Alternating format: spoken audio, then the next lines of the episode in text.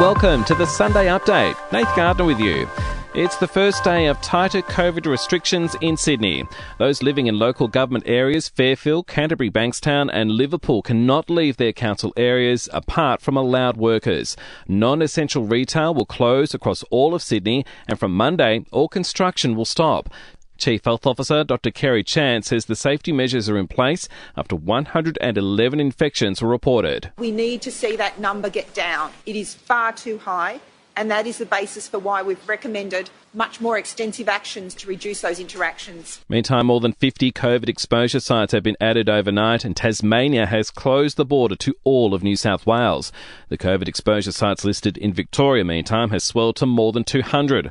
The latest outbreak there is up to 43 cases. In a clear breach of hotel quarantine rules in Sydney, a controversial conservative English commentator has boasted about flouting the restrictions.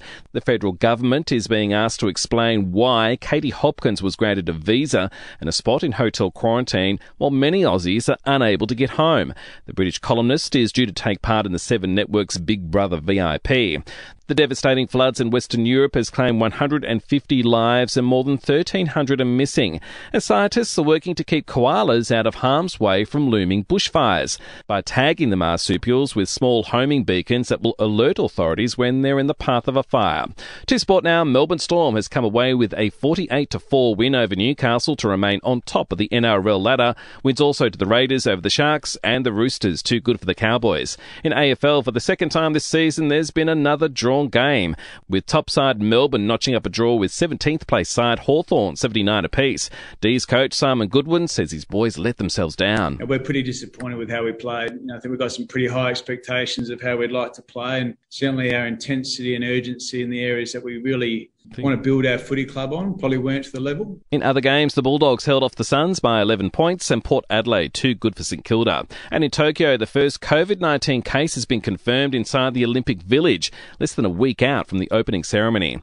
To entertainment news now, production of season two of Bridgerton has been paused indefinitely. It was shut down for 24 hours last week after a crew member tested positive to COVID, but another infection has been discovered. A documentary about John Farnham's life from teen idol to comeback king is in the works, but the star himself is yet to get involved. And new pics have emerged of fashion designer Ashley Olsen, one of the Olsen twins that starred in sitcom Full House, and her new boyfriend, artist Louis Eisner.